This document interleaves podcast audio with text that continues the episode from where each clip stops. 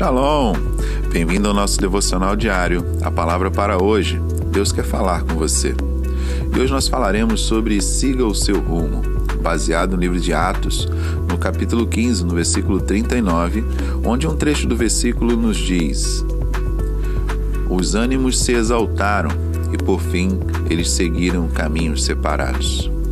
Paulo e Barnabé vinham viajando e ministrando juntos, encorajando um ao outro, suportando perseguição lado a lado e ganharam muitos para Cristo. Mas mesmo o melhor dos relacionamentos pode dar errado, e eles não foram exceção. Os ânimos se exaltaram e por fim eles seguiram caminhos separados. Paulo e Barnabé nunca tiveram a intenção de ferir um ao outro.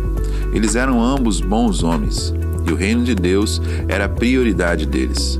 Deus escolheu Paulo para levar o evangelho aos gentios, e a Bíblia chama Barnabé de um homem bom, cheio do Espírito Santo e de fé, como está escrito no livro de Atos, no capítulo 11, no versículo 24.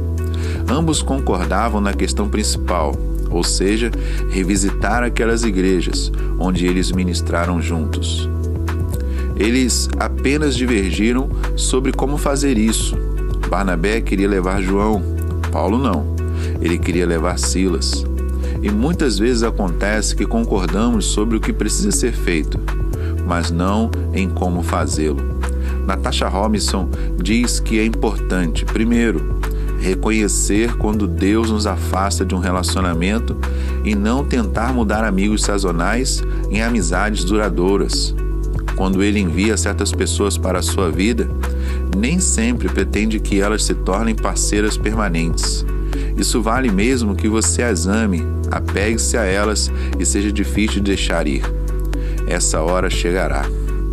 Segundo, quando você se separar, fazer uma separação clara e não deixar a raiva fazer você pecar.